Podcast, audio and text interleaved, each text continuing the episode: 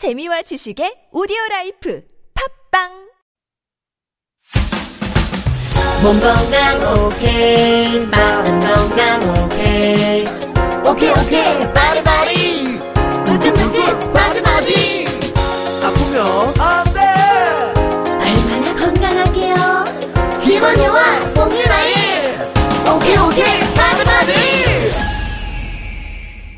Somebody, anybody, everybody 모두가 건강한 세상을 꿈꿉니다. 시름시름 골골한 사람은 nobody 활력 넘치는 일상을 위한 방송 오케이. 바디 네, 안녕하세요. 개그맨 김원효입니다. 네, 안녕하세요 개그우먼 홍은아입니다 요즘요 TV나 라디오 그리고 뉴스 시사 예능 교양 등등등등 방송 끝날 때 진행자들이 가장 많이 하는 말 뭔지 아세요?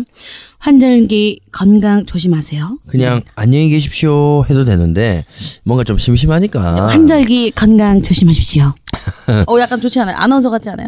환절기 건강 조심하십시오 그러니까 우리 이 약간 오지랖이 넓은 것 같아요 우리나라 분들은 어, 그러니까 그냥 안녕하세요 해야 되는데 네. 뭐 식사하셨어요 어. 건강하세요 뭐 어찌 지내셨어요 제가 아는 사람 중에 가장 오지랖이 넓은 사람은 심진아 씨인데요.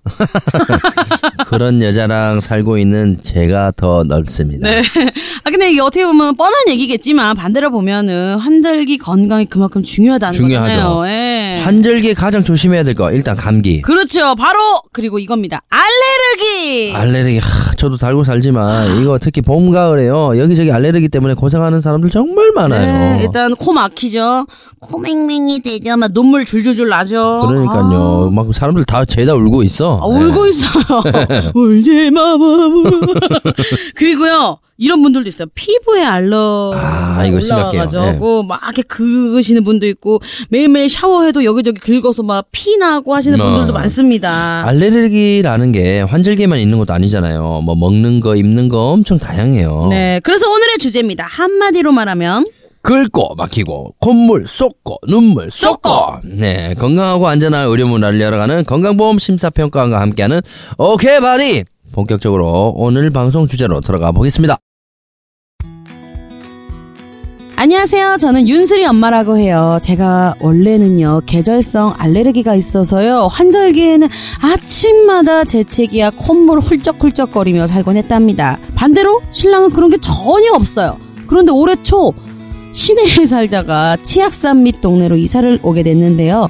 집 주변에 꽃과 나무가 많은 탓인지 신랑도 아침마다 아치 재채기를 어. 하고요. 콧물을 흘리더라고요. 하지만 정말 이상하게도 저는요 올해 비염 증상이 싹 없었어요. 없어졌어요. 환장이 무사히. 보냈답니다.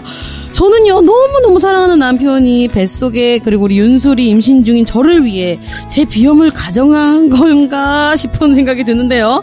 아니면요 임신 중에 체질이 변해서 알레르기성 비염이 없어진 걸까요? 너무너무 궁금해요. 알려주세요. 야 아니 네.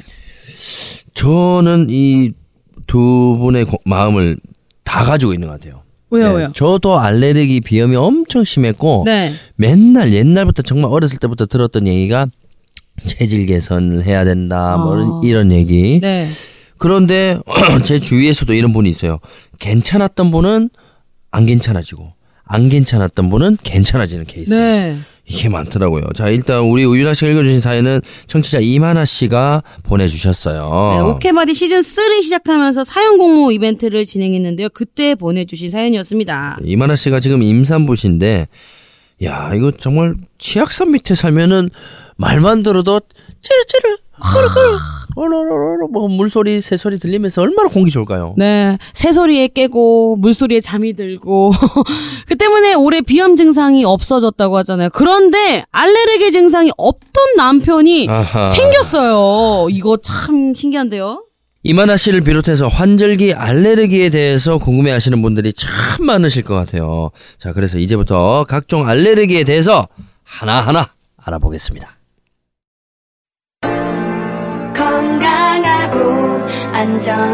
의료 문화 건강보험 심사평가원이 만들어갑니다. 오늘의 체키라웃 전문가 모시겠습니다. 가정의학과 전문의 미나림 선생님 모셨습니다. 안녕하세요. 안녕하세요. 가정의학과 전문의이자 육아 건강 유튜버 의사 엄마 미나림입니다. 네, 우리 미나림 선생님은요, 평소에 우리 아이들 진료 많이 하시잖아요. 네. 근데 간혹 아이들은 괜찮은데 부모님이 더 무서워하고, 아, 우리 아이 어떡해요. 하는 이런 경우 있지요? 어, 네. 보통 부모님 말씀은 가끔 좀 믿을 수 없는 경우가 있는데요. 네. 엄청 걱정스럽게 얘기하시는데 정작 아이를 보면 별거 아닌 경우도 있죠. 반대로 이제 부모가 또 아이들에게 너무 무심해서 별것도 아니었던 병을 키워서 오는 경우도 있지 않아요? 어, 맞아요. 금방 좋아질 줄 알고 놔뒀는데 또 확 번지면서 생각보다 상당히 심해져서 찾아오는 경우도 있습니다. 네. 앞서서 오케바디 청취자 이만아님의 사연을 제가 읽어드렸어요. 알레르기 얘기하기 앞서서 임신 중에 실제로 체질이 바뀌기도 하나요, 선생님? 어, 네. 임신 중에는 몸에서 많은 변화가 일어나기 네네. 때문에 또 호르몬이 계속 바뀌고 그러잖아요. 그래서 없던 병이 생기기도 하고 있던 병이 낫는 경우도 있어요. 아, 어떻게 보면 후자가 좋긴 하네요. 예. 그럼요. 나, 나오니까. 네. 네. 공기 좋은 곳으로 이사를 갔더니 이거 나의 알레르기 비염은 없었는데 남편에게 생겼다. 이것도 뭐 가능한 얘기겠죠? 어, 네. 충분히 가능한 얘기입니다. 뭐 아내분의 알레르기가 남편분에게 옮겨가는 건 물론 아니고요. 네. 아마 사연 주신 이만화님의 알레르기 원인 물질이던 네. 그 물질이 이사 온 곳에 없다면 이만화님의 알레르기는 없어질 수 있죠. 하지만 그 환경이 남편분에게 알레르기를 일으키는 원인이 될 수 있습니다. 어, 사람마다 또 다 다르니까요. 네, 맞습니다. 자, 그럼 환절기 비염. 아, 이것 때문에 고생하는 분들 진짜 많아요. 나네 나네. 네. 아유, 네. 저도 갖고 있고요. 네. 도대체 환절기랑 눈물, 콧물, 얘네 무슨 관계입니까? 뭔 관계? 이게 보통 환절기에 낮과 밤에 기온차가 많이 나다 보니 네. 감기에도 좀 쉽게 걸리는 경우가 있고요. 네. 뿐만 아니라 꽃가루 같이 계절성 알레르기 원인 물질도 흔해서 알레르기성 비염이나 결막염도 흔합니다. 이게 참 저는 뭐 지금 39년을 달고 살아가지고 네. 진짜 이 다 공감이 가고요. 병원에 가고 약을 먹어도 안 낫는다. 이런 사람들이 정말 많아요. 예. 다시 말해서 그냥 제가 아까 계속 얘기하지만 달고 사는 거예요. 달고. 예. 저 안에 또 다른 누군가가 있는 것처럼 진짜 이거 치료가 안 되는 거예요. 어떻게 해야 됩니까? 이게 알레르기는 너무 안타깝게도 뚜렷한 완치법은 없어요. 근데 이제 어. 있다가 없어지기도 하고 없다가 생기기도 하는데요. 이게 내가 뭘 잘해서 없어지고 내가 뭘 못해서 생기는 건 아니거든요. 네. 그리고 간혹 이제 뭐 진먼지 진드기라든지 이런 것들은 면역 치료를 하기도 해요.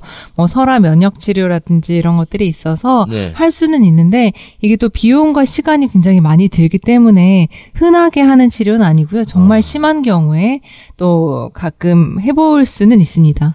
이게 보통은 뭐 고혈압이나 당뇨와 같이 쭉 조절하는 질병이라고 보시는 것이 좋습니다. 평생 내가 그냥 관리를 잘 하는 수밖에 네, 없겠네요. 아. 또제 주변에 알레르기 약을 먹어야 하는데 이 약을 먹으면 잠이 온다고. 맞아요. 너무 약이 졸려서. 되게 조그만한데 네. 그거 먹어도 잠이 엄청 와요. 그래서 안 드시는 분들도 있어요. 알레르기 약은 주로 항히스타민제를 사용하게 되는데 이게 일부 항히스타민제가 진정 작용이 있어서 좀 졸립니다. 그래서 밤에 먹고 자면 좀 푹 잘 수 있는 그런 장점이 있는 반면에 네. 낮에는 조금 힘들죠. 대신에 낮에 졸립지 않은 그런 항히스타민제도 있으니까 낮에는 졸립지 않은 약으로 처방 받 으시면 됩니다. 네. 근데 아 저 같은 경우는 좀 심해서 네. 졸립지 않은 건 또 약 우리 흔히 약발이라 그러잖아요. 약발이 좀 안 먹는 것 같아. 예. 아 진짜. 네. 아니, 이 외에도요, 은근히 많은 사람들이 환경 호르몬 반응을 많이 일으킨다고 해요. 새 집으로 이사간 사람, 그 새집 증후군이라고 하죠. 네. 예. 피부 발진으로 고생하는 분들도 많으시더라고요. 네, 환경 호르몬도 중요한 아토피 원인 물질 중 하나입니다. 사실 저희 병원에도 굉장히 많거든요. 네. 그래서 이사를 가지 않고서는 정말 치료가 안 되는 그 정도로 굉장히 심하고 어. 이게 새 집으로 들어가게 되면 창문과 문을 다 닫고 온도를 최대한 눌려서 8시간 이상 유해 물질이 빠져 나올 수 있는 시간을 준 후에 충분한 환기를 하는 베이크아웃을 반드시 수차례 해주셔야 하고요. 아. 이게 정말 심한 경우에는 두 달 이상 지속을 해 주셔야 되는 경우도 있습니다. 잠깐만요. 이게 오. 또 깜짝 처음 듣는 소식이네 이게. 야. 아니 저는 어, 문을 다 열어라고 말씀하실 줄 알았는데 네. 일단 창문과 문을 다 닫고 온도를 최대한 올려서 8시간 이상 아 이렇게 하는 게 있네요. 어떻게 보면 집을 네. 이렇게 찌는 거죠. 집을 네, 찌어가지고 안에 쪄서 싹 나오고 확 호르몬이. 쭉 나올 수 있게. 네. 그래서 와. 이제 8시간 동안 그렇게 베이크아웃을 하면 들어가는 순간 환경 호르몬 냄새가 확 나거든요. 아. 그래서 이런 거를 환기를 충분히 1시간 정도 시켜 주셔야 하고 이렇게 베이크아웃을 하는 동안에 절대 출입하시면 안 되고 특히 환기하는 사람은 좀 뭐 어린 아이나 임산부 노약자 분들은. 네 피해 주시는 게 좋고 좀 건강한 사람이 마스크를 쓰고 들어가서 빨리 창문을 열어 주시는 것이 좋습니다. 야 이거 진짜 아. 저처럼 베이크아웃을 모르시는 분들 제가 새 집 이사를 한 네 번을 했거든요. 아이고. 뭐 신혼집부터 해가지고 네네네. 이거 모르는 사람 엄청 많으실 거예요. 유나 씨 알았어요? 저도 몰랐어요. 그러니까 예. 저는 항상 이 환기를 해야 되면 문만 열면 되는 건 줄 알았는데 음. 그게 아니었네요. 야. 네, 이 베이크아웃을 하실 때 특히 가구들 문을 다 열어놓은 상태로 하시면 가구 속에 있는 그런 유해 물질도 같이 빠져나가니까 아. 가구 문을 와. 열어놓은 시- 상태로 해주시면 더 좋습니다. 집안의 모든 거 문을 다 열어놓고 네네. 창문만 딱 닫고. 네네. 아 이걸 왜 이제 가르쳐 주세요? 한 십몇 년 전에 미리 좀 얘기를 해주시지. 그러게요. 아, 그랬어야 되는데. 참, 이 알레르기 질환 원인, 네, 환경적인 요인 말고도 엄청 다양하다는데 또 어떤 것들이 있는지 다음 코너에서 한번 자세하게 짚어갈게요.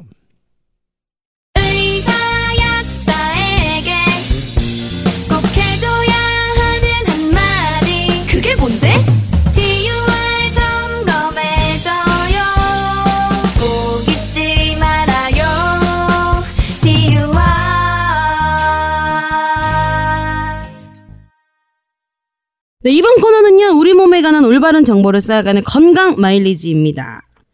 우리 홍윤아 씨 이거 네. 다- 당연히 보셨을 것 같은데 기생충 보셨죠? 아유, 그럼요, 봤죠. 얘기하지 마세요. 저 아직 안 봤거든. 그니까 그게!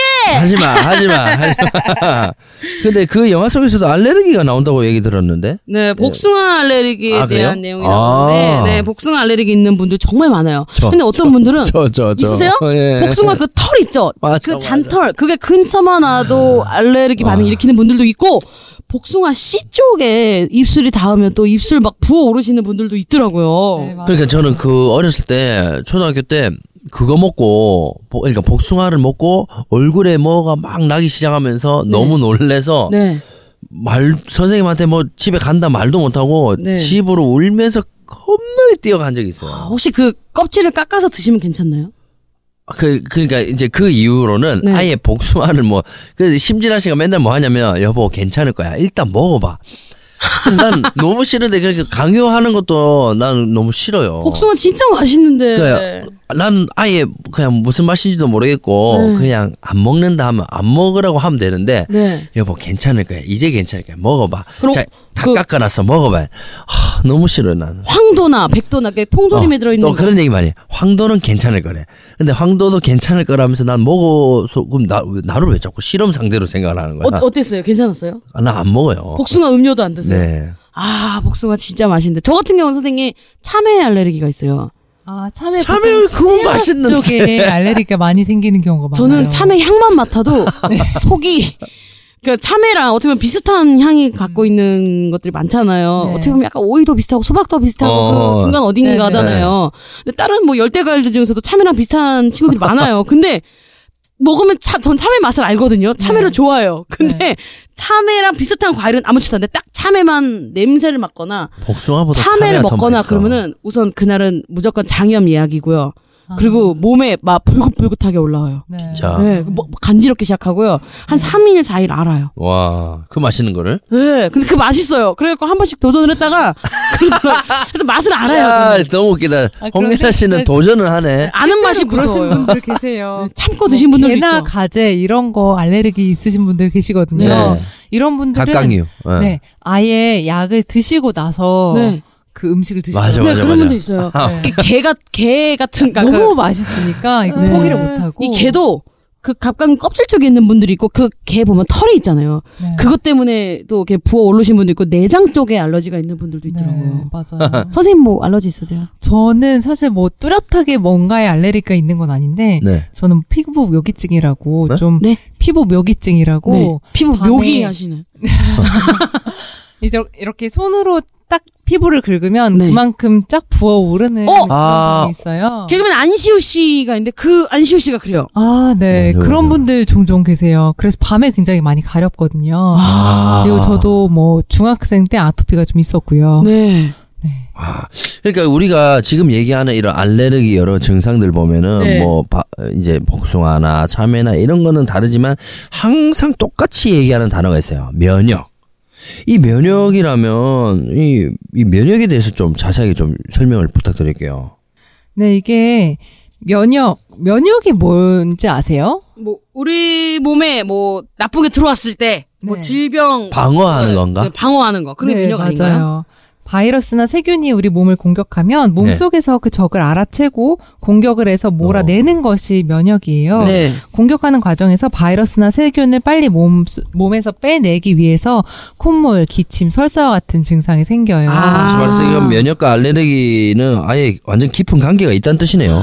알레르기도 일종의 면역 반응인데요. 네. 약간 이상한 면역 반응이라고 생각하시면 되세요. 어. 보통 사람들은 복숭아, 견과류, 감, 갑각류 이런 것들을 먹을 때 몸에서 그냥 음식이라고 받아들이는 반면에 알레르기가 있는 분들은 그게 적이라고 생각을 해서 공격을 하면서 반응이 일어나는 거거든요. 아, 그럼 콧물이 나고 기침이 나고 뭐 복통 네, 일어나고 이거는 맞습니다. 싸우고 있는 중이군요. 네. 차라리 아무 반응이 없어 그게 더 위험한 거네요. 그건 아니죠. 네, 그건 아니고 위험한 건 왜냐면 아니지. 위험한 음식은 아닌데 네. 이게 내가 적이라고 생각하는 거니까. 아, 내 스스로가 그막 싸우고 있는 중인 거죠. 네, 오. 맞습니다. 근데 견과류가 들어간 음식도 꽤 많잖아요. 근데 제가 어디서 봤는데 외국에는 땅콩 알러지를 갖고 있는 분들 되게 많다고 네, 굉장히 들었어요. 많다고 하더라고요. 음. 네. 근데 알레르기 있는 사람들 어떻게 보면 좀 피곤할 것 같아요. 저 같은 경우도 지금 참외를 너무 먹고 싶은데 화채를 시켰는데 화채에 참외를 넣어주시면 못 먹어요. 너무 네. 안타까워요. 아, 괴롭습니다. 피곤해요. 네. 견과류는 또 가루가 날리면 다른 음식에도 들어가는 경우가 있어서 굉장히 많이 조심을 하셔야 됩니다. 제가 이또 요식업을 하다 보니까 저 뭐 빼주세요, 뭐 빼주세요 하시는 분들이 많아요. 어. 네, 그러면서 좀 좀 더 알게 됐는데 뭐 우유, 밀가루, 갑각류, 우유 알레르기도 있어요? 유제품, 유제품. 아, 유제품 네. 알레르기. 우리가 일상생활에 유제품이 안 들어가는 게 없어요. 그 엄청 많아요. 그니까 그 또. 우유를 못 드신다는 거 빵도 못 드신다는 건가요? 그렇지.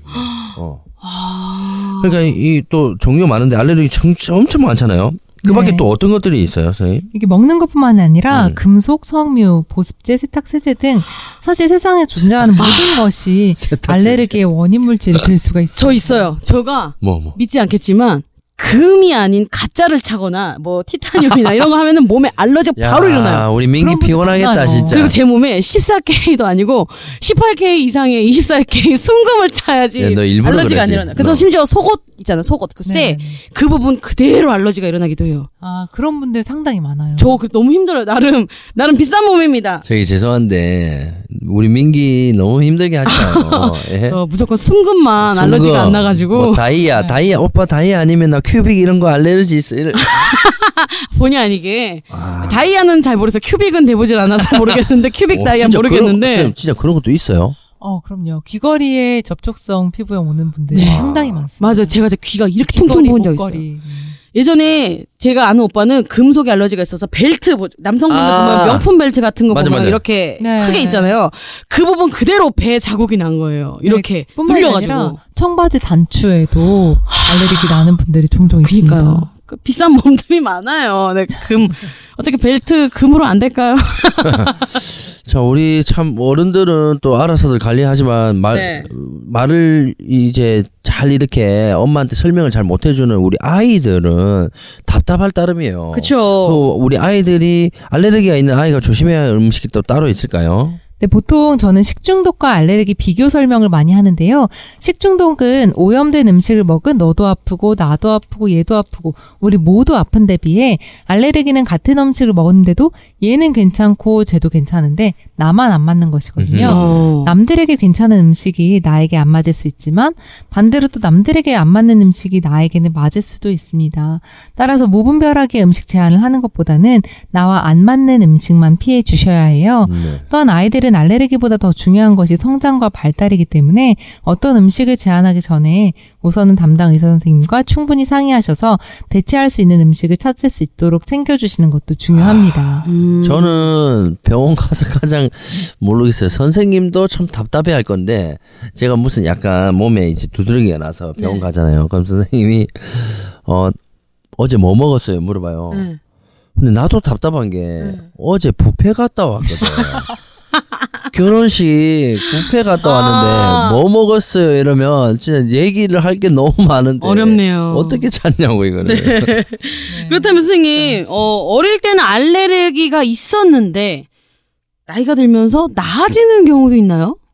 일반적으로 우유나 밀가루 알레르기는 크면서 나아지는 경우가 많은데요. 네, 견과류나 갑각류 알레르기는 없어지지 않는 경우가 많습니다. 답답하네 진짜 음. 그것도 알레르기인가요? 아이들 보면 아침에 우유 먹으면 설사하고 배 아프다고 하는 아이들이 있잖아요. 약간 위 아, 장이 약해서 그런 거 아니에요? 그런가요? 네, 유당 불내증이라고 어. 조금 다른 나도 나도 오. 그래요. 나도 유제품은 아침에는 거의 안 먹어요. 오. 그래서 항상 어렸을 때 초등학교 때 아침에 네. 뭐 엄마가 우유 먹고 막 하잖아요. 네. 어, 나는 안 먹었어요. 우유 받아 먹는 그거 안 했어요. 오. 네, 조금 다를 수 있습니다. 네네네네. 아 진짜 뭐 선생님 말씀 들어보니까 뭐 진짜 별의별 알레르기가 다 있네요. 예? 특히 뭐 아이 키우시는 분들은 정말 각별히 좀 조심하시고 네. 내 아이는 어떤 알레르기가 있나 유심히 좀 살펴봐야 될 것 같아요. 네. 오늘도 함께 해주신 우리 미나림 선생님, 감사합니다. 선생님 감사합니다. 감사합니다. 네.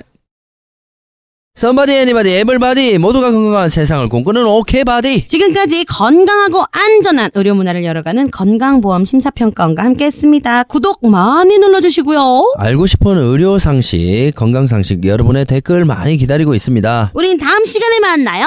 안녕.